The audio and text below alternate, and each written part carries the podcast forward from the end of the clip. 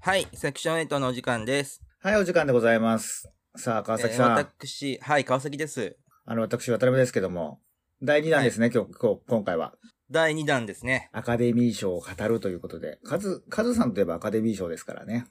映画好き、映画マニア、映画狂、映画狂いといろんな肩書きありますが。いや、あれだよ、映画好きの人って基本三大映画祭とかもチェックしてるよ、みんな。そういう、そういうチェックの仕方が好きな映画好きの人はってことでしょ別にそういう、いろんな人がいるじゃない。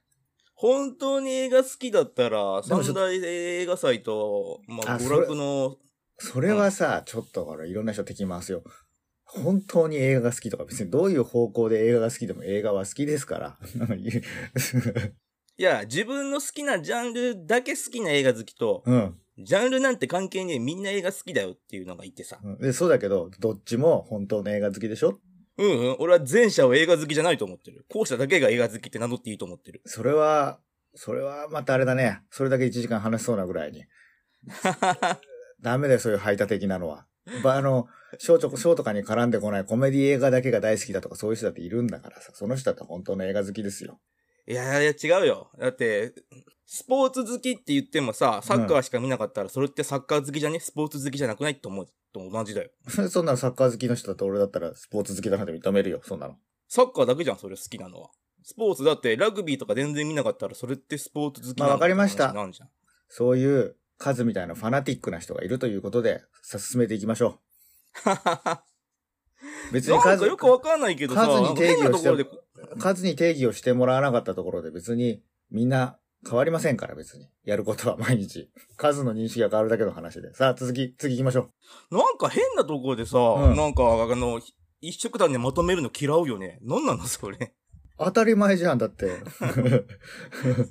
なんなのそれ。なよんでくわかんないんだけど。いや、私だけが本当の映画好きですみたいなことを言い出したから、いやいや、そんなことはないですよっていう。私だけじゃないじゃん。映画好きは三大映画祭をチェックするって話じゃん。そうそういう、そういう映画好きの人もいるでしょっていうだけの話。そこの、そんな、ほいろんな映画好きのパターンがいるんだから、そこのいろんな人を敵に回すようなこと言わないでっていう、それだけの話ですよ。敵に回すも何もさ、そもそもこのアカデミー紹介やる段階がかなりの人数を敵に回してるんだよ。だって、みんなアメリカのアカデミー賞なんて興味ないじゃん。 なんか本当の映画好きが少ないということなんでしょ数の言う。もう少ないと思うよ。じゃあ本当の映画好きはどう語るか。じゃあ、今回はあれですよ。前回、大まかなことは語ったじゃないですか。うん。だから、本当の映画好きの中でもさらにディープな話という回になっていくんですけれども。いや、そんなに今回はね、うんディープな話はしない。あ、しないそれのこそ、今日、今回こそ、あの、一番ライトな層に向けての話だからね。あ、そうなのこの前振りじゃいるいらなかったね。いや、完全にいらないから何言ってんだろうと思って聞いいてやいや、ただけどさ、すごいマニア、マニアです。私たち映画マニアですみたいなことをすごいアピールするからさ。 私たち映画マニアなんてアピー私ルたしてちっなてい言っじたゃら、あん。の、カズたちはね、その映画好きは三大賞をすごくチェックするから、みたいな。はいはい。で、俺で もサンデー映画祭そんなにチェックしないよ。も、あの言語の壁があって、わからないんだ よ。その、ノミネートされてる作品が。だから俺も本当の意味では映画好きじゃない。もう映画っていうのはもうそういう何その言語の壁を越えて、そこまで勉強しないと映画好きじゃない。そらそうだよ。だって、スポーツだってルールの壁を越えなきゃ、スポーツ好きなんて名乗れないじゃん。全能の俺だね、オールマイティーさん求めるね。そんな人いないよ。君そういうこと言ってると大成しないよ。いや、映画っていうジャンル自体がオールマイティを常に求められるもんなのよ。歴史が浅いから。じゃあ誰がそれ古そ今れ東に西の精も通のしてんのじゃあ誰がそこに数の満足を与えするぐらい精通してんのいや、結構、世の中の大体映画評論家とかって結構みんな見てるじゃん。言語の壁を越えてだから、映画評論家って基本言語の壁なんて無視してる。あの、おすぎさんとか言ってるわけちゃんと。あの人だって英語ペラペラのはずだよ。うん、だから、おすぎさんとかやっぱこう、超えて、さすがって感じするわけ。俺もそんな詳しく知らないけど、映画評論家っていうとおすぎさんぐらいしか、ご存命の方も知らないからさ。多すぎでも、そ、最近そんな見ないけどね。仕事やってんのかな本当なんかほら、その上って言うと、淀川長春とか言っちゃう、言っちゃうからさ。もうなくなってるじゃないですか。 そうそう、だから、どう、淀川さんどうですかって言ってもちょっと、ちょっと古すぎるかなと思って。もしね、若いリスナーとかいたら、淀川長春とかって言うと知らないでしょ、と思って。 うちらでもあれだよ、全盛期知らない世代だからね。もう、物心ついたらおじいちゃんで、もう少しパリッと年齢がしてきて、ああ、この人映画評論家なんだと思う頃にはもう亡くなったっていうニュースだったからね。いや、そもそも、うんえ映画の歴史自体が浅いしさ、映画って記録に残る媒体だから、見ようと思ったら基本見れるのよ。うん。で、100年ちょっとだし、その気になれば、その、何、有名どころの作品って、昔よりも今の方がう、んすぐ手軽に見れるから、そうだろうね。うん。ハードル的にはね、あの、結構低いのよ。うんその全部見ようと思うには。で、うん本当に映画の好きとか、うん。そういう専門にやってる人ってさ、基本全部見てるからさ。うん。で、記録に残らない、例えば演劇とかさ、うん。な、なん、あとなんだろう。スポーツだってさ、うんそんなに、今だと記録に残ってるけどさ、昔の古いスポーツって映像とかななかったりするからさ、そうね。大道芸スコアとかでそうねね。うん。そうまあ大道芸もさ、サーカスとかもスコアとかさ、演目見て判断しないといけないから、あんまりその辺は語りにくいんだけど、うん。この映画っていう媒体は残、残るし、うん。しかも今安く見れるっていうのがあって、なんかあれだよね。数、基本的に残す、残さないとか、そういうこと大好きだよね。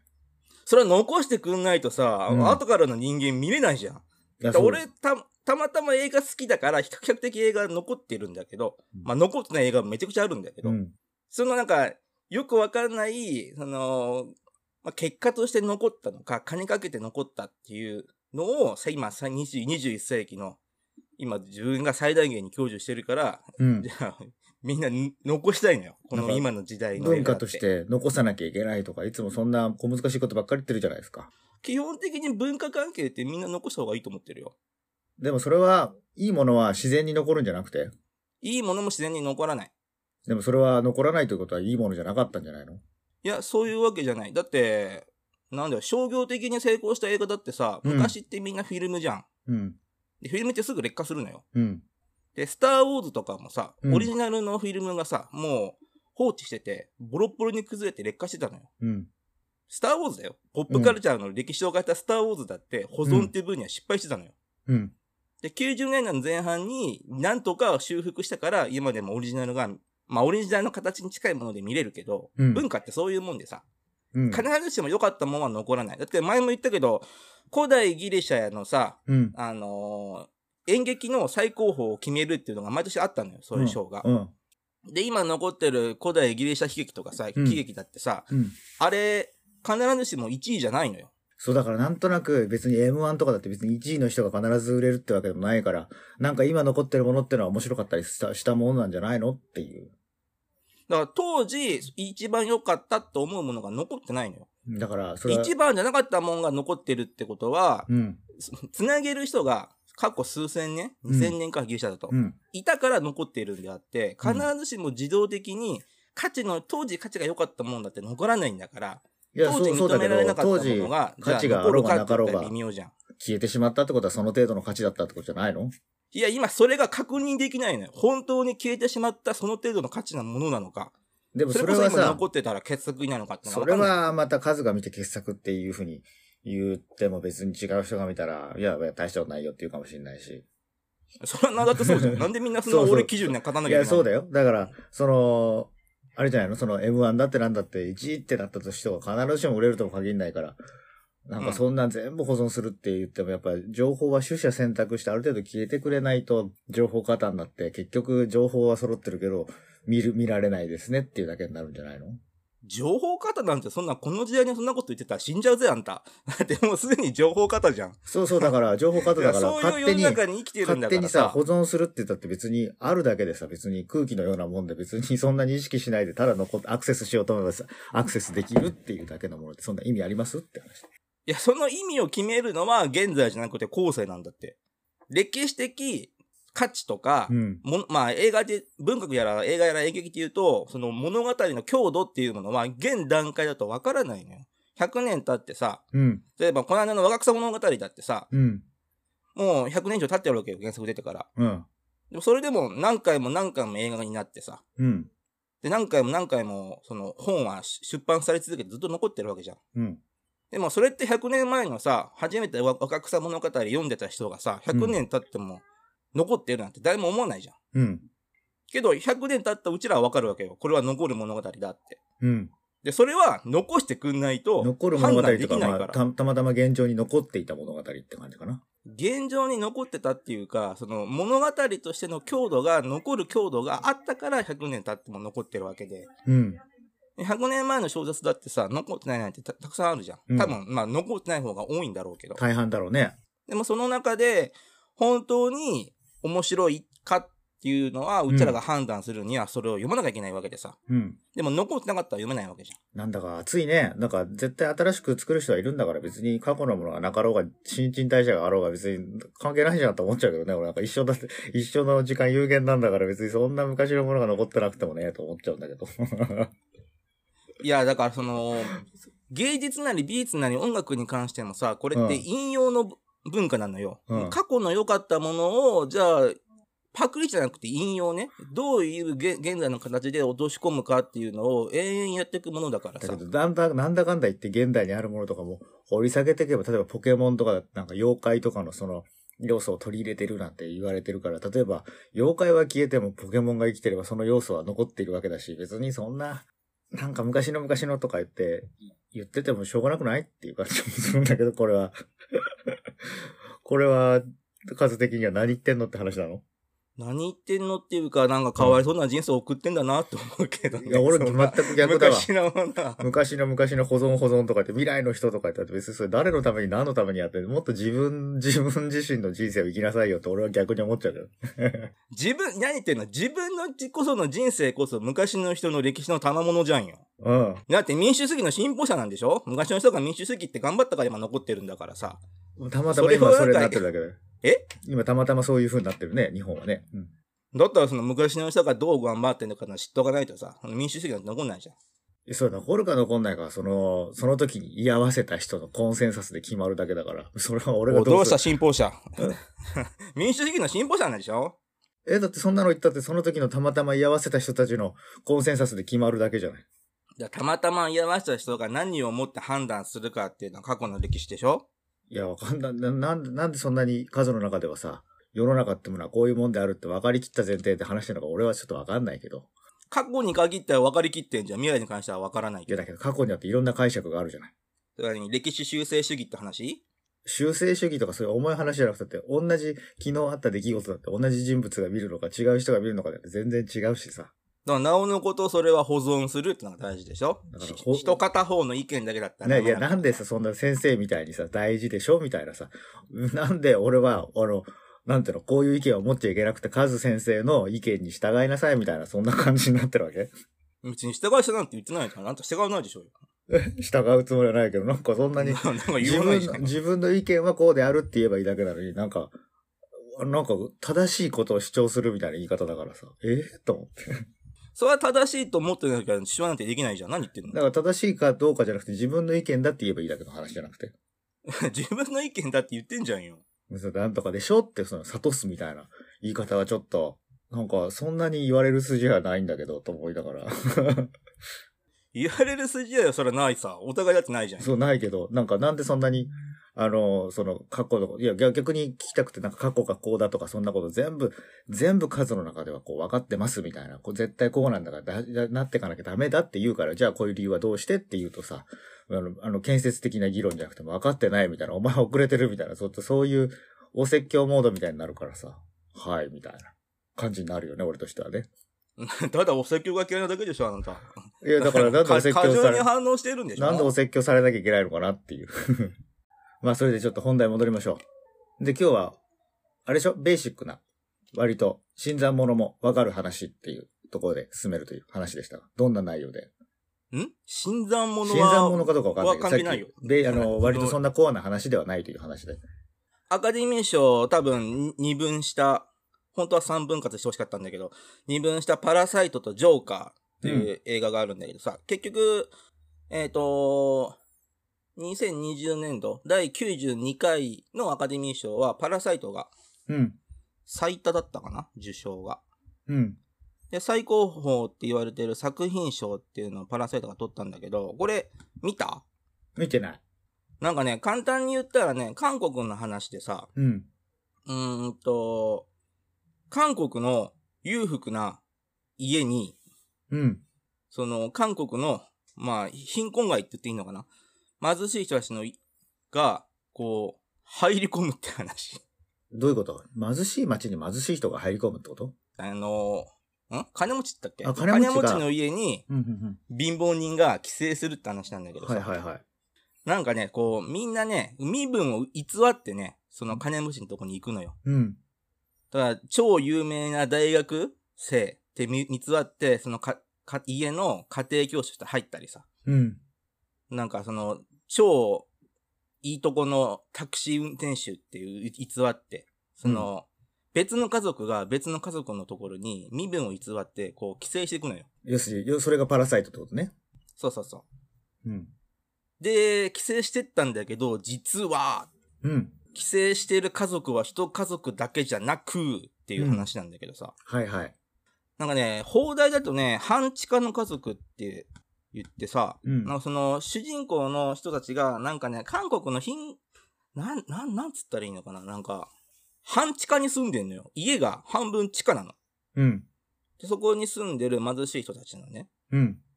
で、その、金持ちのところにも、地下、隠れた、なんかパニックルームみたいな地下があって、うん。で、そこにまた別の家族が住み着いてんのよ。うん。だから、寄生虫対寄生虫のただ話になるの。後半はいはいはい。前半まではすげえちょっとなんかコメディチックで、うん。なんだけど、後半から急にホラーに変わってさ、はい。あの、パラサイト同士の戦いが始まるんだけどさ、はいはいはい。っていう映画が、一応今年の映画業界。それは特にさ、せそっの何けかんかをなこう、現代の世相を描くみたいな形で、その、規制、よいわゆるパラサイトをしているっていうものが何かのメタファーというか、そういう、だったも、だったりするのかな。ちょっとごめん、今、あの、スカイプ途切れて聞こえなかった。なんていや、その、規制するっていうのがさ、なんか現代の、うん。その、人の生き方の中でこういう規制っていうものがあるよね、みたいな、それを抽象化したみたいな、そういったものであったりするわけ。それともなんか、韓国の現象だったりとか、あるいは監督のオリジナルのなんか、まあひらめきというのがベースだったりとか、その辺どうどういう作品なのもともと監督のポンジュノの実体験が元になってるらしいんだけどね。うん。でまあ、映画と同じような実体験はさすがにないんだろうけど、うんやっぱりこう、一個は、そのまあ、貧富の差うん。っていうのが、この映画の大きいテーマ。あと、はい気候変動。はい。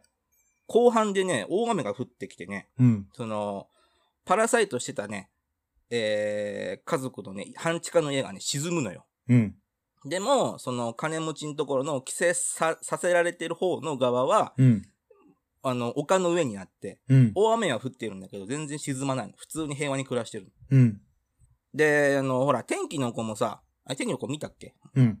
天気の子もあれ、気候変動の映画じゃん。うん。東京が沈むって。はいはいはい。で、パラサイトも同じで、気候変動の映画で、うん。えーっと、この場合は貧しい人たちが沈むっていう話。はい。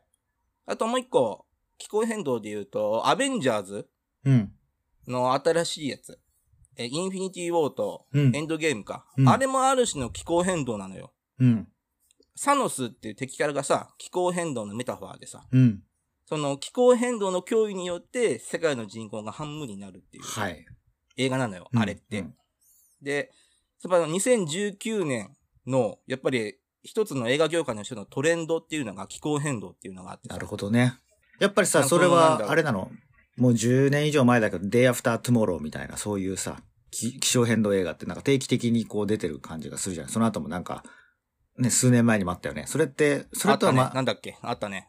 それのとはまた違うなんかこう、今だからこその気象変動の、みたいな感じで、またテーマ性が違ったりするのかな Day after, day after tomorrow ってなんだっけニュ地ーヨー球が凍るやつだっけニューヨークとかが中心になってて、地球が凍るやつ。そしてみんな、最後ニューヨークの図書館に行って本燃やしたりとかして、ああ、あったかいねっていうので終わる映画。あれはあのパニック映画の部類でちょっと違うと思う。あの、前々からあるじゃん。その、ツイスターって竜巻の映画もあったしさ、うん懐かしいね。 めっちゃ懐かしいな。90年代前半あったよね。あったね。俺、その辺はちょっと見てるかもしれない。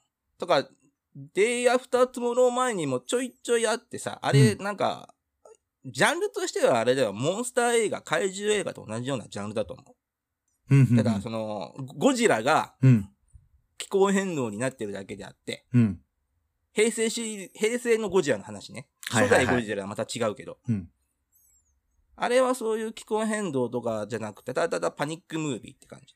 なるほど、ね。で、うん、天気の子も別にパニックムービーってわけでもないし、うんアベンジャーズも、まあ、見、見方変えたらパニックムービーだけど、まああれパニックムービーじゃないし、うん。パラサイトもそういう要素ってほぼないのよ。パラサイト的には、じゃあなんかそういうメッセージがあるわけメッセージっていうのは、あ、気候変動に関してそあのー沈むとこは沈むけど、う。うん。世の中の大半の人は、うん。興味ないとこが沈むっていう、あ、メッセージがあると俺は踏んだ。高いとこ、高いとこで暮らそうっていうメッセージかな丘。いや、違う、そ の、興味ある人間と、きょそのなんだ、あれってさ、うんその、映画館で見たのね、パラサイト。うんうん。で、その、映画館ってさ、だいたいスクリーンに対してさ、こう、座席がさ、ちょっと段々になってさ、ちょっと高いとこから見下ろすでしょ。そうだね。後ろの人に行大けば半行くは。ほどね後。ろの行くところ高いじゃん,、うんスクリーンの方が低いじゃん。うん。じゃあ、あれも一緒でさ、なんか、パラサイト見終わって、電気つくじゃん。うんそうするとさ、自分が高い位置にいるのよ。うん。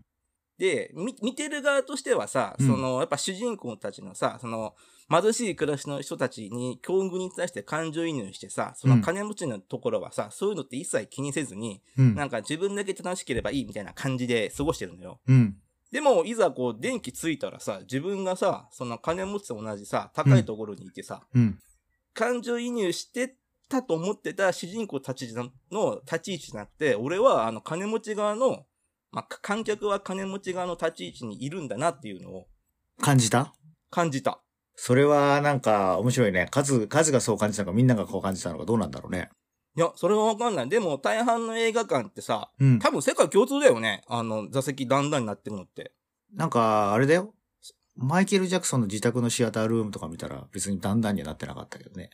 シアター ルームでしょそ映うそう。画アメリカの映画館だってだんだんになってないあある程度なってたような気がする。なってるよね。日本とそれと変わんないでしょ。うん。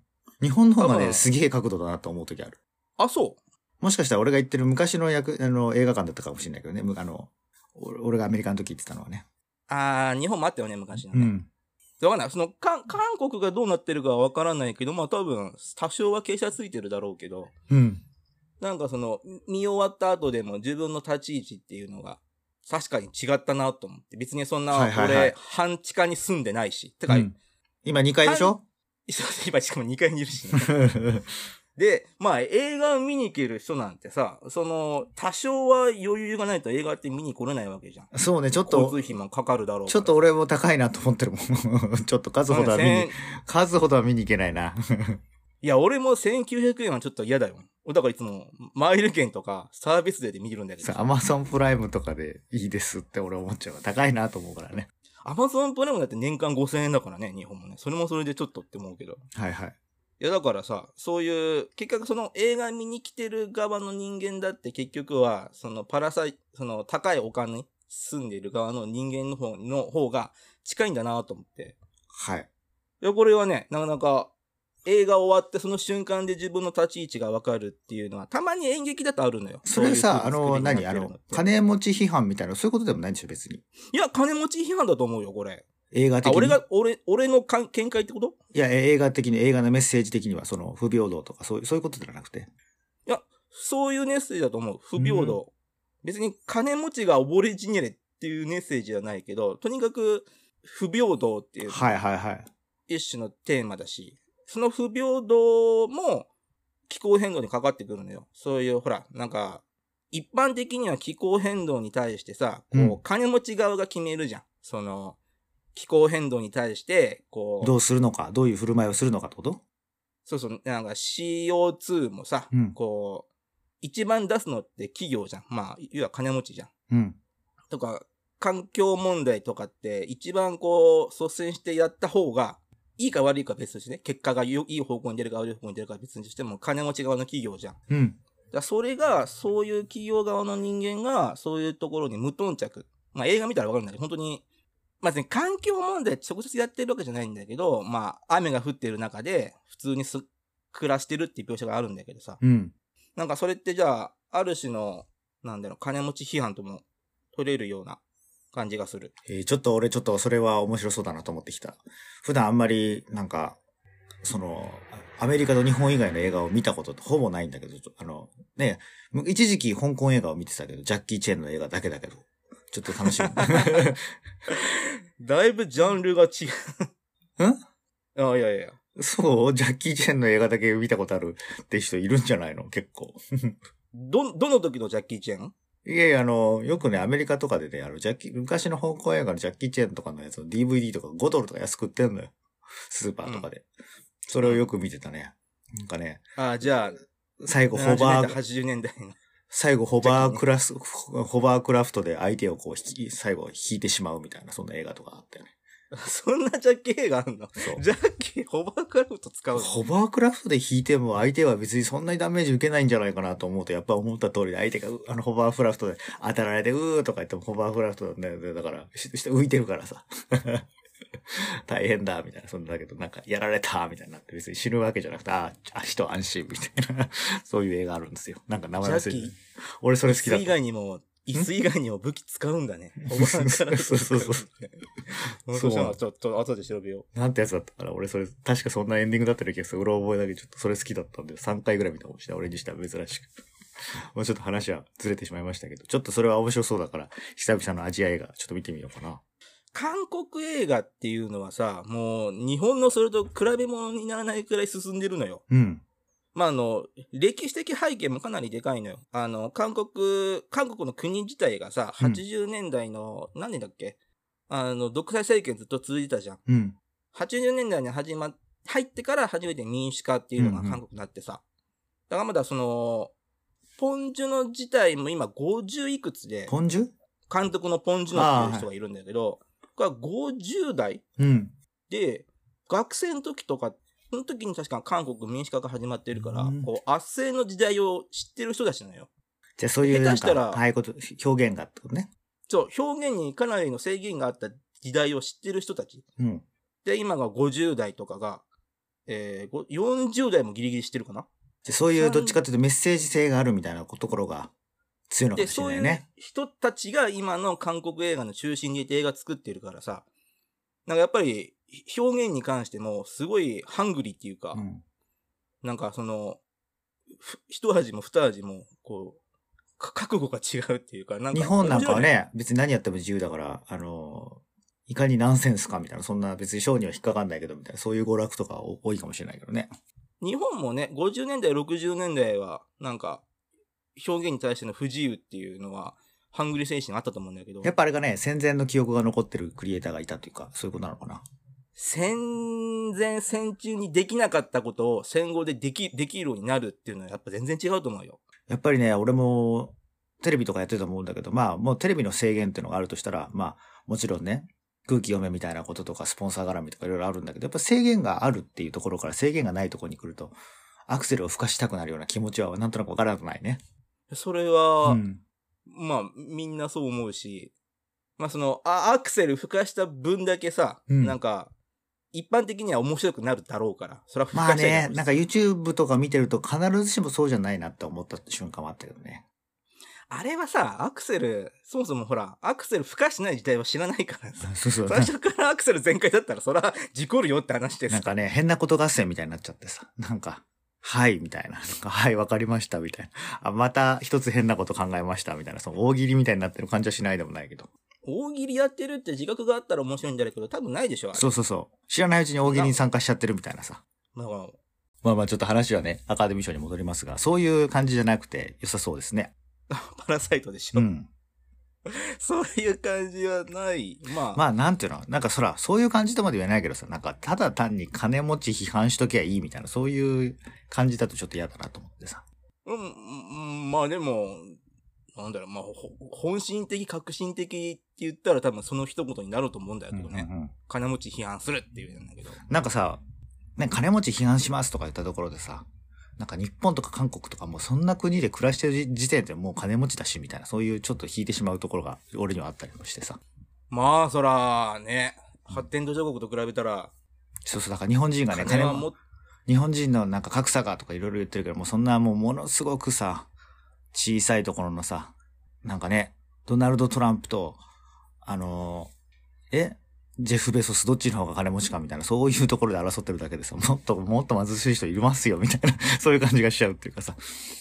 まあ、国はね、うん主権国家だからね、よその国のことはとにかくできないから、まず自分の国をやれって話なんだろうけどさ。うん、うん、まあ、良さがまむしいからって、こっち、国内のね、まあ、日本で言うならさ、日本の貧しさ我慢しろっていうのも、そんな理屈は通んないじゃん。ちなみにさ、カズとかどっちかってそれを、職業柄的にもそういう、貧しさとか格差に興味があるとは思うんだけどさ、俺いつも思うんだけどさ、うん。なんか別にどんなに格差が開こうがさ、うん。底上げさえしていただければ別にいいんですけど、と俺は思っちゃうんだけど。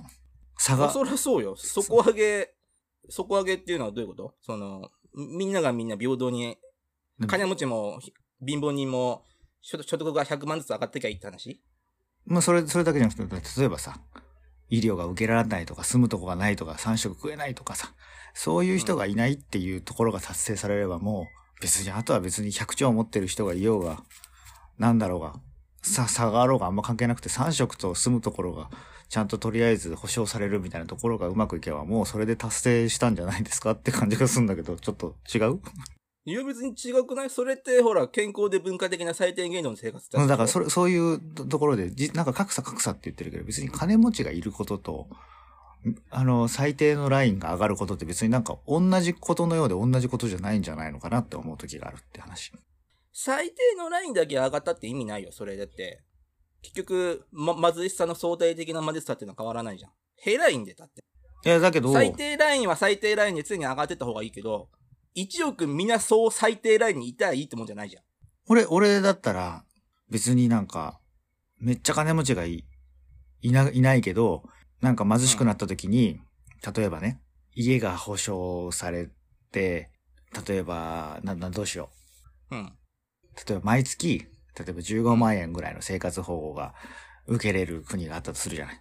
ベーシックインカムってこと要するに例えばの話。例えば本当に困った時に生活保護が15万円とか受けれる国があって、でもその国には、もうあのジェフ・ベソスみたいな20兆円ぐらいとか持ってるお金持ちがいて、格差が激しいですっていう国と、もう一つの国は、貧しくなった時とかにうん。 30万円くれる国があったとするじゃない。うん。だけど、そっちはうんその、めちゃくちゃ格差が激しくて、王様が200兆持ってますっていう、そういう国があったとしたら、うん俺自分が貧しくなるんだったら30万円くれくれる国で、格差は確かにあるけど、貧しくなる、なるリスクがあるんだったら、その30万円くれる国に暮ら暮らしておきたいな、みたいな、そんな感じはあるんですけど、これは間違いですかね。それはど、ど、どっちもどっちな気がするけどな。なんか別に格差っていうことよりもなんかいかにその一番底が手厚いかみたいな。もう俺、俺にとっての興味があるとしたらそこぐらいで別に金持ちの人はどんどん金持ちになろうが別にそこは人の話だしみたいな感じがして、それを引きずり下ろそうとかみんな一緒にしようとかは別に思わないけど、その努力した人が報われるってことも大切だろうし、一番そこさえひどくなければ、まあいいんじゃないですかって思っちゃうんだけどね。あんまり共感されないね、この意見。努力した人が報われるっていうのはさ、うんそれって、まあ、渡辺さん怒るかもしれないけど、うん。俺はそう思わなくて、うん。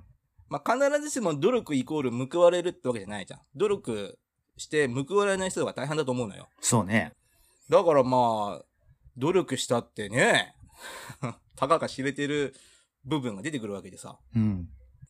なんだっけ、貧富の差ってさ、世の中の90何パーセントの富がうん3%の人が持ってるんだっけ、うん。なん今か、それが、正確な数字は知らないけど。くらいだよね。うん。ピケティな本で見たけど。うん。まあ、それをね、 もうちょっとね。俺なんかそそ、ね、の3%のそんな幅を上のげ聞いててくも、れそたんなの聞いても、だから何って思っちゃって、そんなことより、みんなの最低の、最低に転んだ時に、ちゃんと生きていけるかどうか、そっちの方が大切じゃないかなって思っちゃうタイプなんだよねって。だからそれはセーフティーネットを設けろってことセーフティーネットがしっかりしてれば別にどんなに格差が開いたところで事実上他人の人生だし関係ないかなって思っちゃうっていう。他人の人生は回り回ってめぐ自分の人生になるからね。そんいや、なだからセーフテすィーごネッいゆ豊かな人がいてい、いようがさ、アメリカみたいにすごい豊かな人がいようが、あんま関係なくないと思うんだけど。そのチャンスの平等って問題があってさ、うん真にチャンスが平等だったら別にいいと思うのね。うん。でも、チャンスって平等じゃないじゃん。人によってさ、もう、ね、どん底からスタートしなきゃいけないし人もいるしさ。まあそれに何をもってチャンスというかっていうけど、例えばイチロー選手とかだってめちゃくちゃ成功してるけどさ、やっぱりさ、なんだかんだ言って、体格とかそんなのはさ、まあ恵まれてなきゃど、いくら努力してもダメなわけだからね、多分。イチロー選手が153ぐらいしかなかったらさ、同じ努力したって多分あんな記録には残せないもんね、きっと。うん。でも、背の低い人だってさ、うん。それ以外の身体的能力があったら、大リーガーってなれるかもしんないけど、それはもう、は、すごいハンディキャップじゃん。そうそうそう。だから、あの、体っていうのは分かりやすいよね。あと、モデルさんになれるかどうかとかいうのもさ、そりゃ努力とかいろいろ歩き方とかいろいろあるかもしれないけど、まあまあまあまあ、7割ぐらいは、ね、持って生まれた容姿、体格みたいなとこもあるだろうし。今の基準で言ったらね、みんながみんななれるわけないよね。うん。だからでもそれってほら、全然平等じゃないじゃん。でもそ、そうう。ほら、職、職職業選択の自由っていうのはあるけどさ、うんうんうん。自由は自由なんだろうけど、うんじゃあね、機械までは平等じゃないからさ。でもそれがまあ、それが人の人生ってもんじゃないのっていうような感じもしないでもないけど。それだ、いや、それはそうなんだけどさ、うんしょうがないじゃん。 そそうしょうがないけど、じゃあ、なんかもといってう、ねバイオテクノロジ生物ー的みたいのを駆使して、みんな同じ容姿っていう。それでみんな、あのー、それぞれの家庭で生まれると差別が生まれるからって、みんなもう、国が特別認可した工場みたいなところで人間を作り出しますみたいな。同じ容姿ですみたいな。同じ能力ですとかいうふうにしたらみんな平等かな。それ究極の全体主義まで行けば平等なんだろうけ どさ。かといってね。もう世の中の人もみんなこれから全部数にしますとか言ってね。いいじゃん。みんな、しあれじゃ、週末は映画館だからね。そしたら多様性ゼロだね。多様性ゼロだからね。飲み屋みたいなところは潰れて映画館が盛況してみたいな。そうそうそう。 なるほどね。難しいんだよね。そのひ貧困問題もさ、うんやっぱこう、大半の人は興味ないのよ。な、なんでかって言ったら、貧困から遠いと思ってるから。うんでも、ね、この世の中どうなるかわかんないじゃん。しかも、ね、今2020年だよ。うん。だってちょっと前までね、こんな世界がさ、 うん。コロナでパニックになるなんて誰も思わなかったわけじゃん。うん。ビル・ゲイツ予想してたみたいよね。ビル・ゲイツぐらいだし、結局でもビル・ゲイツも予想はしてたけど、じゃあ適切なアクション取れたかってさ、取れなかったじゃん。そうね。だからあのビル・ゲイツだってさ、うん。やることやってて、結局、まあ、失敗か成功かって言ったら失敗だと思うのよ。うん。こうなってるし、特にアメリカが。うん。だからね、一寸先は闇だから、でも失敗なのかなこれは。でも人類の歴史を振り返ると、パンデミックでこの程度で済んでるっていうのは、まあ、まあまあまあっていうとこなんじゃないのうーん、もうそ、そこだけ歴歴史をりょうたが振り返るのが意味わかんないんだけどさ。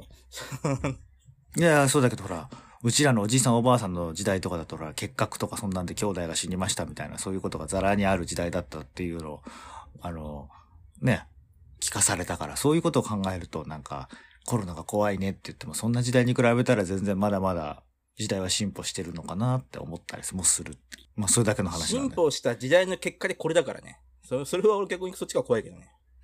うん。だけどほら、いや、アメリカなんて今何人死んでたっけもう100万人以上死んでしょ ?10 万だっけそんなに死んだんだっけ、えーと ?10 万人を超えたんだよ。うん。で、100万人も行くかもしれないっていうのを今、宣言強々としてるやん。うんうんあの、アメリカの政府の公式見解、良くて10万、わ悪か100万人死ぬっていう見解が何ヶ月か前に出したんだけどさ、うん。うん。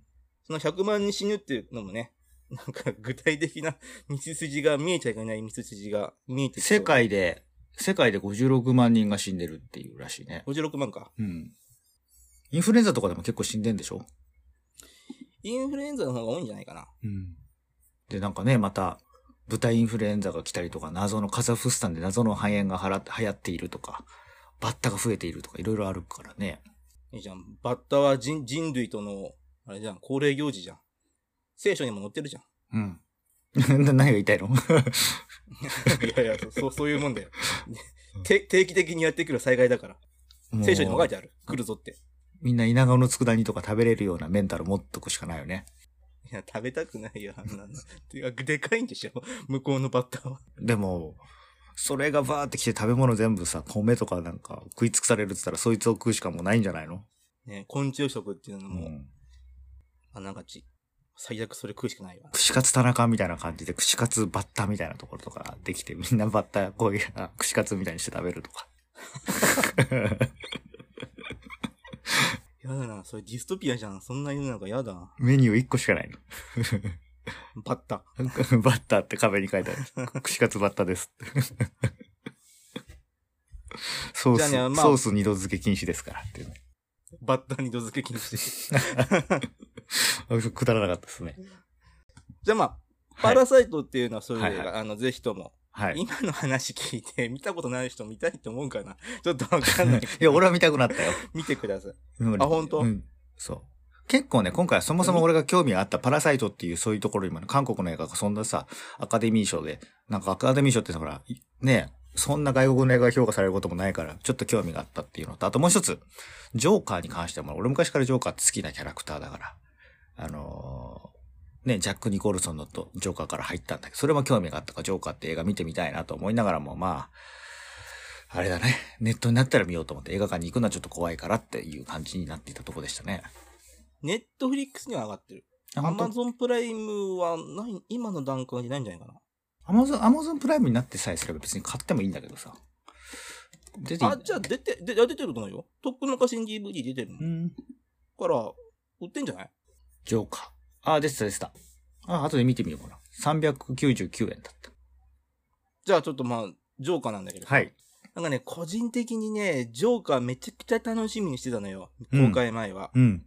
で、あの、ベネチュアでさ、金立賞っていう、その、せたけし映が撮画好ったやきなつのかな必ずしも、あたけしだっけたけし金立だっけ違ったっ花け火でしょうんうん。たけしか。宮崎駿ってどっちだっけベルリンだっけわか忘れちゃった、忘れちゃったけど。どっちだっけ忘れちゃったう。ん。なんせ、あの、あの、世界三大映画祭はね、日本人全員ね、うんあのー賞取ってるから、うんどれかなんか言ったら当たる。うん。あ、で、さっきのパラサイトは、えっ、と、2019年度のカンヌ国際映画祭っていう賞で、パルムドールって一番いい賞もらってる。で、ジョーカーはベネチュア国際映画祭ってやつで、うん。金獅子賞っていう、その賞の、その年の一番トップをもらってるんだけどさ、うん。めちゃくちゃ楽しみで見に行ったんだけどさ、うん。その、なんだろう、すげえ、怖い映画だった、ジョーカーは。あ、そうなんだ。お、それはめ、ちゃくちゃこう、めちゃくちゃ怖かった。むしろあれだね、俺怖くないと見たくないっていうところもあるから。カズとね、全然違うんだけど、俺、ばあの、コメディとホラーが好きなんですよ。じゃあいいじゃん、ジョーカー二つとも入ってるよ。うんうんうんジョ同系自身コメディだし、これちょっと、そういうホラーじゃないけど、恐怖を感じる映画だった。なんかね、なんかね、その、何、はいじゅ呪音みたいな感じいや、そういう、その、霊的な怖さじゃなくて、人間って怖い。ああ、違う違う違う。何か霊的なとかじゃなくて、そういうさ、なんて映像的に見てさ、びっくりするよね、映像が差し込まれてるっていうかさ。あ、それはもうない。ほぼない。そういうことじゃないいわ、ワンカットぐらい。びっくりする。あ、に、に、二カットぐらい。はいはいはい。まあ、それは銃で人が死ぬシーンが、ちょっとビクってなるけど、うんうんうん音大きいかな。うんうんで、そういう怖さじゃなくてさ、なんかこれ、まあ簡単に言うと、信頼できない語り手っていう物語の手法があってさ、うん。うん。ジョーカーの視点なのよ、この映画は。最初から最後まで、ジョーカーが見たよ、見聞きした、ジョーカーが体験したものうん。の映画なんだけど、このジョーカーが見たものっていうのがさ、うん。普通だったらさ、主人公っての体験って信用できるじゃん。うん。嘘はつかないのよ。うん。けど、この信頼できない語り手っていう物語の構成があってさ、うん。この物語の登場人物がこういうことがあったよって言ってるのが必ずしも本当じゃないっていう。なるほど。嘘を言ったりう、ん。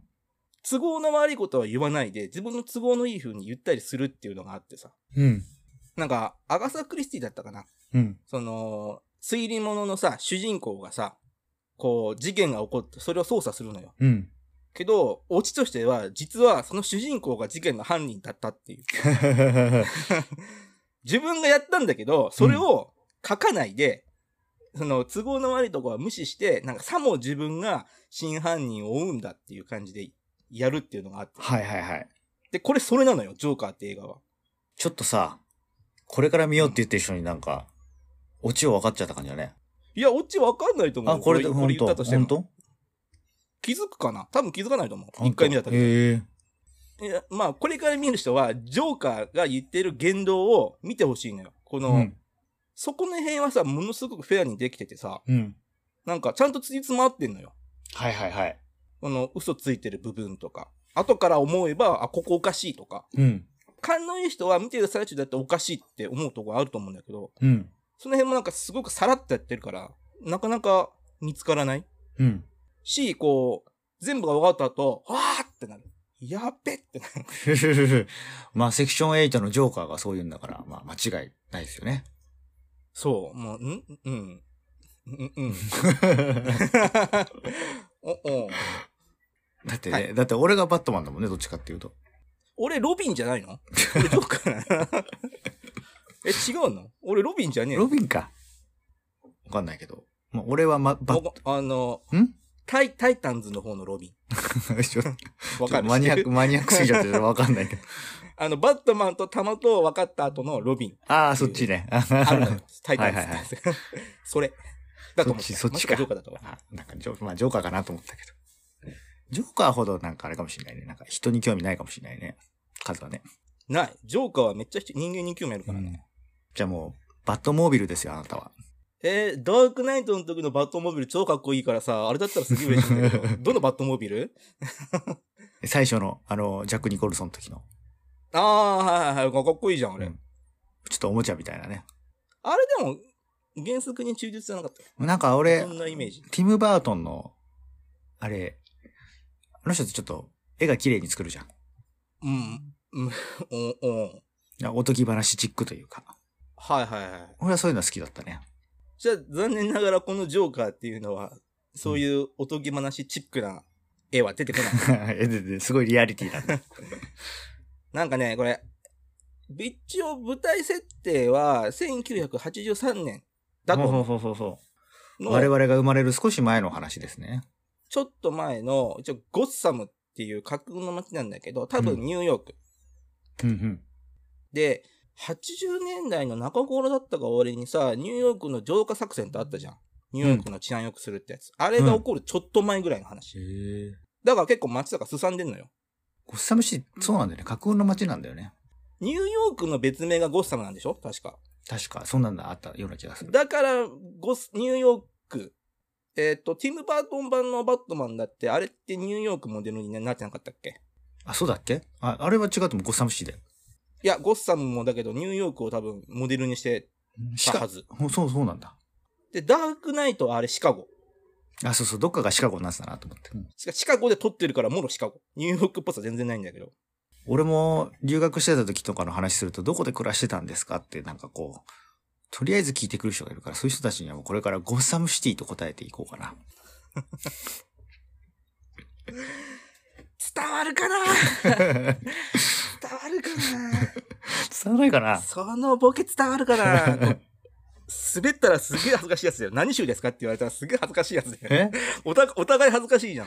何州ですかつって。教養ありませんね。考えてくださいい。いじゃん。そそっとジョーカーの DVD 渡せりゃいいし。 そうなんですね。っていうことで。まあまあ、ゴッサムで暮らしてたんですけれども。ってねあとさ、これ、ジョーカーのやつ、俺すげえなと思ったのは、そんないいやつでさ。なんか、バットマン最近さ、じゃじゃ、な、あの、バットマンさ、なんか、大型化しすぎてるって感じはちょっとしてさ。もう、いいんだよ。あの、なんだっけ、ダークナイトのあのシリーズのさ、あの監督とかもいいんだけど、長すぎるよっていう感じがしてたから、今回のジョーカー2時間ぐらいで終わるっていうところも俺はなんか楽しみにしてたところの一つね。 に、上映時間、いや、そんな短かったっけこれ。そこそこあった記憶が。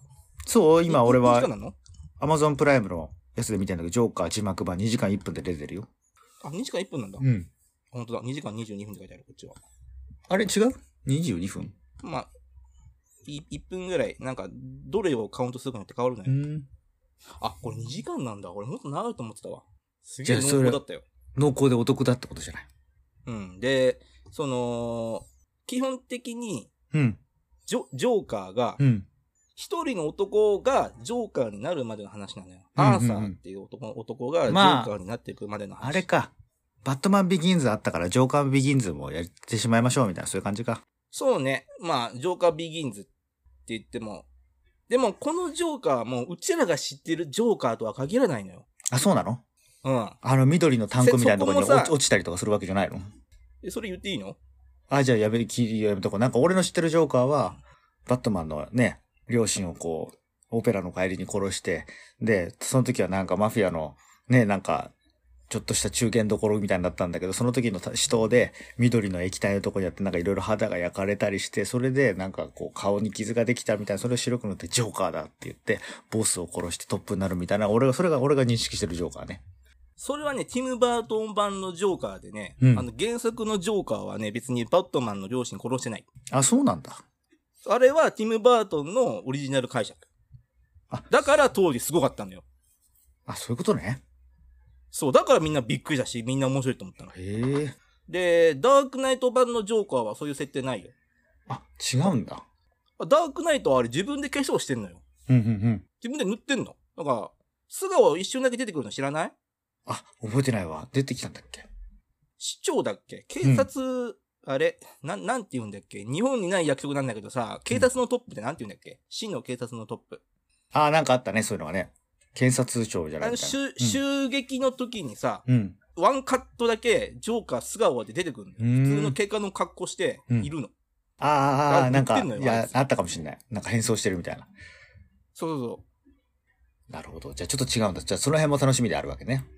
そうそうそうそう。で、この、そっか、見てないんだったらあんまり言いにくい な。信頼できない語り手っていうのが、これ一個の、こ、これがすごい怖かったのよ。はいなん か、若干ネタバレになるんだけどいい、まあいや勘弁してよ。見てない方が悪いから。いや、だってこれはだってほらなんでだよ読者の読者とかリスナーの人にも、こう、ちゃんとバレ、バレなくて、ちょうど見たくなるような程度でお話ししてあげて よ。 さっきのパラサイト、がっつり言っちゃったんだよ雨降るシーンとか、結構大事なシーンだったね。め っちゃ言ったん だけど。あれ、ラストシーンに近いんだけど。なるほど。 いや、そこ、あんた、ちょっと評論家になった方がいいよ、ちゃんと。この映画を見るために生まれてきたんですとか言えばいいんだ よ。やだよ、標本家なんて。あ、でも評論家じゃないね。佐あ藤忠夫ってんいうさた、記録残すタイプだ。え映画標本家とかそういう、 そのどっちかってそういう感じじゃないうちの映画学校の校長、佐藤忠夫って言ってさ、うん映画評論家なんだけどさ、うん。まああの人信じられないぐらい映画見るのよ。毎日毎日毎日。はいはいはい。あれをやろうとは、これっぽっちも思わ ないな。しんどそうだもんな。話聞いたことあるけど。はいはいはい。話聞いたことあるんだで、。まあいいや。で、校長だからさ、はいはいはい普通に学校行ったら会うし、授業も受けたし。ああ、そういうことね。話聞いたことあるって言ったんだ。カズのとこになんか評論の話が来たことあるって言ったのかと思った。だからそれは、 評論の話はないよ。やだもん。評論とか書き書きたくない。結構大変でだったけど面白かった。俺も一回だけ来たけどね。いや、で、その、うん信頼できない語り手っていうのがさ、これ、ざっくり言ったら、この映画って、あの、プロパガンダ映画なのよ。うん。ジョーカーが、監督、脚本、主演のプロパガンダ映画。みんながみんな、ジョーカーをうん。崇拝する、うん。ジョーカーに対して熱狂する憧れを持つようになるための映画なのよ、これ。はいはいはいはい。で、それが、あそれで途か中なでん気かづいた。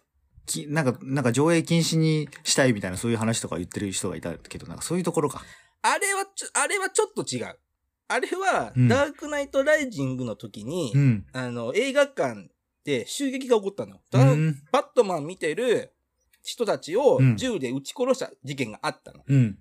で、あれはバ、ジョーカー出てこないんだけどね。うんあ。れはベインが出てくる映画なんだけど、うん。それがあったから、うん。悪のヒーローを主人公にして、うん。まあ、主人公にするって言ったから肯定的に捉えるんだろうから、それをすると、なんかその煽っちゃって、うんまた同じような事件が起こるんじゃないかって言ったから、上映を中止するって話があったの なるほど ね。あでも、とばっちりなんだけどね、あれ、ベイン、うん、ヴィラン、ベインだったのダークナイトの時はそんな事件起こんなかったのに。まあまあ、でもまあ、はいはいはい。銃の襲撃が多かった時だったからね、うん2019年。まあ、2015年以降、すごい多いから。そうね。で、まあ、そういう映画なのよ。うん。で、それを私、初回中に、半分過ぎたあたりで気づいたのさ。はいはいはい。それをちょっと分かるシーンなんかあってさ、その時に気づいてさ、うん。で、もう、それまでは1時間ぐらいすげえこう肯定的に映画見てたんだけどさ、うん。あ、これプロパガンダ映画なんだと思った ら、急に怖くなってさ、あ、これ危ねえと思って。もうカズなんかすぐ染まっちゃうんじゃないのいや、俺あんま染まんないと思うあ本よ。染まる人間は気づかないから途中で。なんか、あれじゃない、ほら、青島刑事とかには随分染まっちゃって、ね、こうと思ってるから、同じコート着てるけど、なんか次東京来た時、あれどうしたのそのメイクみたいな。いや、なんでもないよとか言いな がら。。なんでもないよ なんでもないよとか言いバなイトがら。で PM やってる。そうバイトでピエールやっちゃってね、なんて、目に青い線入って、こう、鼻赤くして、いや、なんでもないよなんて言ってんじゃないでしょうね。あんた、なわん ですななんで笑うのとか。なんかほら、割と青島警部みたいな、そういうキャラクターにこう近づくみたいなとこ。まあでもいろんな映画見てる中で、それだけ青島の影響力が強かったってことかな。みんなになっていくわけじゃないからね。だってあれ、小学生の時に見てたからね、あのシリーズを。じゃあ、ジョーカーも小学生の時見たら危なかったね。いや、ジョーなピンどうなんだろうこれ、多分小学生見てもわかんないと思うし、そもそもこれあ R 指定だから小学生見れないし。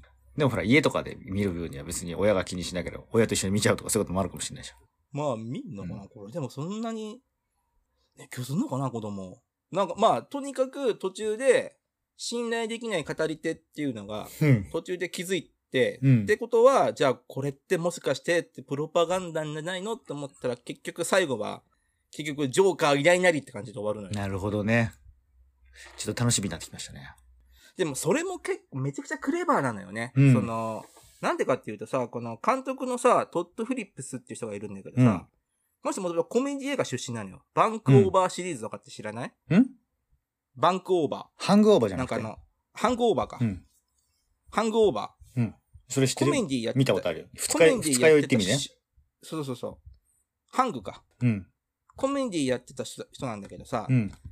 最近ああいうコメディ映画って作りづらくなってきてるのよ。業界的に。はいはいはい。俺結構ハングオーバーシリーズ見てたな。 3あ、本。それの人なんだ。じゃなかったかな。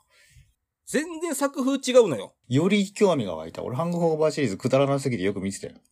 そうそう。で、くだらない、俺もし知ってた、くだら、こう、くだらない系のコメディ映画撮る人が、ジョーカー撮るってなって、結構も燃えたのよ。なんかそんなんできんのかと。お前は酒飲んだらいいってもんじゃねえぞっていうのがあったんだけど、で結果開けたらすごい重厚な映画ができて、賞も取るってうんだけどさ、やいやっもうぱ根底としてはその、ハングオーバ うん。ーで、できなかったことを形を変えてジョーカーでやるっていうのが、いや、もう俺いつも思うんだけど、コメディっていうのが一通りなんか基礎技術としてできるようになってから違うとこ行ってもいいんじゃないかってぐらいに、なんか世の中の風刺をするとか、ここまでの情報が伝わってるからそれを違う感情で操作するとかいうぐらいにコメディができる人は多分、その気になったら、あの、制作という意味でね、その役者さんは違うと思うけど、コメディを操作できる監督は、その気になったら違うこと何でもできるようなイメージがあるね。逆はあんま難しいと思その、ココメディこそさ、もうめちゃくちゃ計算高く分析しないとさ、うんみんながみんなおの同じところで笑わないかう。らそさ。うね。で今、コメディサタサタデーナイトライブ出身だってさ、うんいっぱいいるけどさ、うん役者も成功する人いるし、監督だっていっぱい成功する人いるじゃん。うん。やっぱね、コメディバカにしちゃいけないんですよ。 カズもね、サタのサタデーナイトライブとか出てくれればいいのにと 思うもん。何要因 出る、出るのアジア、アア。ジア系の俳優としてね。やだな。アジア系の俳優でいっぱいいるじゃん、今。ここに食い込んでいくのそうそうそうそう そう。マジかよ。激戦区じゃんよ。でも、サタデーナイブね、レギュラーになったらね、うん。だってもう、半分ね、業界の成功は約束されてるようなもんだもん。いや、ほんとほんと。いやいや、でももうレギュラーになったら半分じゃなくて、もうそこで人生がピークだったとしても、それはそれでいいじゃないって感じで、もう成功したって言っていいんじゃないかなって俺は思ったんだけど、今半分って言ったから厳しいなと思った。いやいや、その、ほら、か、活動年数長い方がいいっていう立ち位置だからさ、俺が。ああ、そうなんだ。なんかパッとやって消えるよりもさ、うんなんかパッと出て、なんかずっと残ってた方がいいじゃん。人生楽しそうだし。 で、またサタデーナイトのね、ほら、あの、出れるじゃん。また、ちょ、ちょっと経ったらまたゲストで呼ばれるからさ。そうねあれが、あれが好きなの。 司会とか ね。そうそうそう。だから、あの、基本的には売れ続けてほしいんだけどさ。で、その、監督もインタビューで言ってたんだけど、ああいうコメディが今のえ時代は取れないと。うん。やっぱりその、MeToo 問題とか、うん。そういう映画業界自体が、そういうちょっと、今ピリピリしてるから、うん。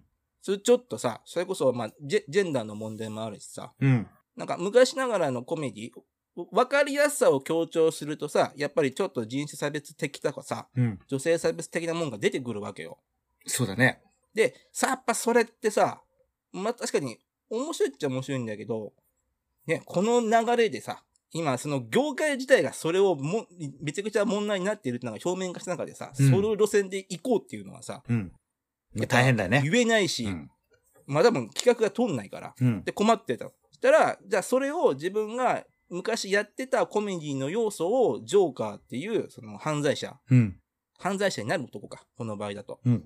に入れ込んで、やれるんじゃないかっつってやったのがこれ。なるほど。ちょっとそれは、この間俺が評論したやつもそうで、あの、アダム・マッケイってコメディが多かった人がさ、えっ、と、うん。 えーマネーショートっていう割と社会派のやつをやってすごく面白かった映画があるから、その流れで、俺はすごく好きなんじゃないかと。今、その流れを聞いただけで、テンションが上がりましたね。もう、アマゾンプライムでもう今、横でボタンを押しました。ちょこれはこう、2日以内ぐらいに見ます。で、その、と、その、かん、作品の作りづらさとさ、うんアアーサーっていうジョーカーになる男がの、あの、生活の居心地、居居心地の悪さっていうのがさうん、多分リンクしてるんだろうなと思って、うん。とにかく社会的に生きづらい男なのよ。うこのん。ジョーカーは、うんジョーカーになるまでのアーサーって男は。うん。ちょっとまあ、精神的な病気も持ってて、ちょっと数っぽいとこあるじ ゃん。精神的 なちょっと、質問ってこと そうちょっと大げさだったね。ちょっと、ちょっと生きづらそうなところはありそうだなと思ったけど。いや、俺の場合はそんなに生きづらさは感じるけど、俺意見言う から、意見言ってそれ間違ってたんじゃないのさっきも言ったけど、は、知るかって思う から、そこの生きづらさはあんまないんだけど、はいはい。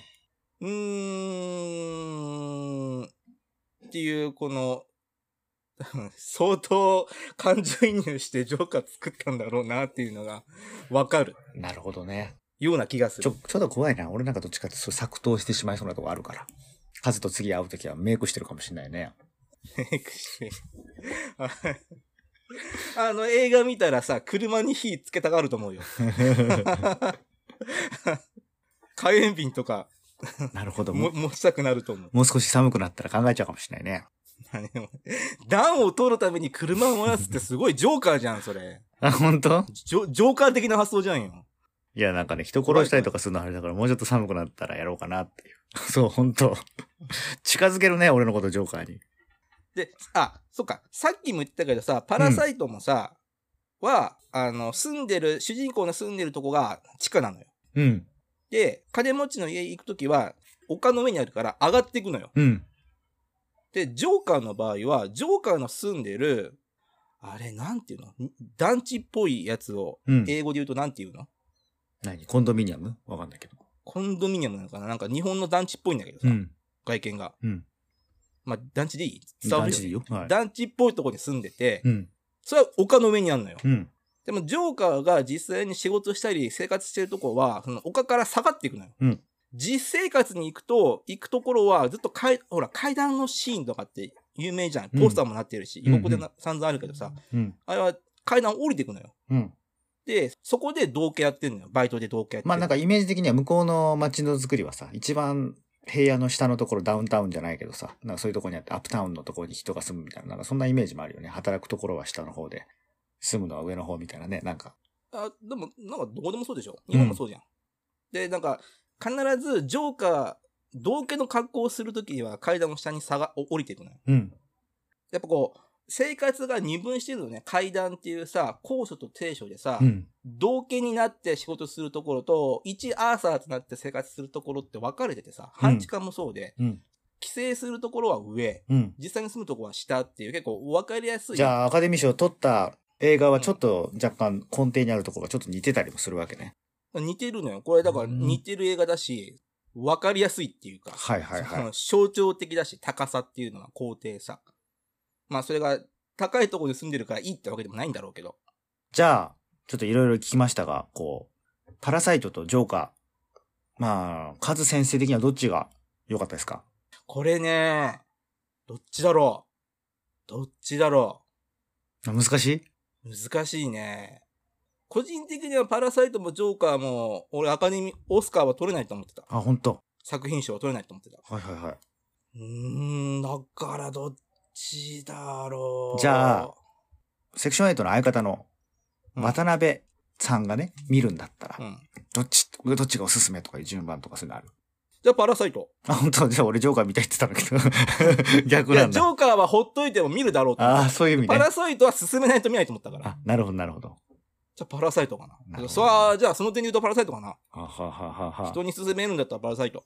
そうね。でもちょっと聞いてみたところ、ジョーカーはなんかこう、ちょっと読めるというかさ、読めるっていうのは大げさだけど、なんか、パラサイトの方が謎感がある感じがしたお話を聞いてて、なんだろうこれ、この映画はっていう、不思議な感じって、ちょっと、まだ見たこと、まあ、韓国映画っていうところを、もうあんま知らないから、ちょっと色眼鏡で見てるとこもあるのかもしれないけど、なんだろうなっていう、今まで見たことないようなものを見れるのかなっていうような、そういう感じをちょっとしたね、お話聞いてて。 ジョーカーはね、結構一貫してる。うんパラサイトは前半と後半ってかなり色が、 なんかそういう話聞いたりとかね。ほんと色が変わってびっくりしたもん。 もう違う映画が始まったと思ったから、後半になってるから、あれと思って。ジョーカーは2時間ジョーカーだった。なるほどねパ。ラサイトは違う映画が始まった。パラサイトはもうピザでいうとこのハーフエンドハーフみたいな。さっきまでサラミとかいっぱいだったけど、急にパイナップル乗ってるけど、みたいな。そういうことね。違う、パラサイトは、うんあの、普通のサイズ買って食べるじゃん。うん。そしたらなんか、空箱持ったら、なんかゴソゴソ言ってんなって思って、 もう一回めくってみたらもう一枚あったみたいな。 ああ、それぐらいの話なんだ。じゃあ全然違う。ハーフハーフは見えるじゃんあ開けたらわかるじゃん。うん。違うの、なんか食べきったらなんかまだあるな、みたいな。 まだ出てくるの なるほど、みたいなるほど。ちょっと、それ聞いたらさっきジョーカー買っちゃったけど、パラサイトから見ればよかったかな。 一応見とこうか。パラサイト。パラサイトアマゾン独占配信だからアマゾンしかない。あ、ありましたね。パラサイトの方がちょっと高い。さあ、あの、今月出たばっかだからね。うん高いと思うよ。あ、でも安いのもあるわ。吹き替え版400円から。1円高い ね。まあ、そんなわけで、わーわー言っておりますが、皆さん、パラサイトとジョーカー、パラサイト、ジョーカーの順番で見てみるっていうのが、川崎さんのおすすめです。いや、あの、個人的なおすすめはあれだよ。僕、アドアドラストラ一 番、今回のショーで 押してたから、何も賞取れなかったけど、アドアストラ見てください。最後、最後、最後の結論が今まで一度も触れてなかった。いや、アドアストラさ、うんでも一個もノミネートしてないんだよね。だから今回の。だから取り上げられないんだよね。ちょっと、センスが鈍ったんじゃない君の。違ういや、めちゃくちゃ、やっぱアドラスト入ってないんだよね。一個も入ってない、一個もノミネートされてないから、 取り上げられないんだけど、じゃあ2019年の見た映画の中だとアドラストラが一番見てほしい。もう、宇宙が好きだったけどアカデミーり、賞ブラッド・ピットが好きだった人だったら、アド・アストラ。そして、たまらない、たまらない。悪そうな人で、ファナティックにちょっと、誰かね、自分が追っかけるリーダーが欲しい人はジョーカーを見るって、そのちょっと危険かな、この煽りは。 で、パラサイトいや、はど、うなんだろうね。あれ、みんな、熱中すんのかなで、パラサイトは、ピザ食べた後に、もう一枚ピザ食べたい人は、パラサイト見てくださいって、そんな感じかな。ピザ食べた後に、 またピザ食べたくないけど食べなきゃいけないシチュエーションが好きな人は見た方がいいと思う。ちょっとね、食、あの、し食に自信がある人は行ってくださいという、そういう感じかな。はい。ということで、今週もありがとうございました。今回楽しみですね。いい感じの回でしたね。そうでも、うんこれ平和普だ通だったらこれ、普通だったらこれをね、最初に一回やって終わりなんだろうけどさあさあさあ。じゃあありがとうございました。はい、じゃあ、また次回もはい。アカデミー賞続くと思います、はい。 どうぞ。どうぞお楽しみに。はい、じゃあ、今日はありがとうございました。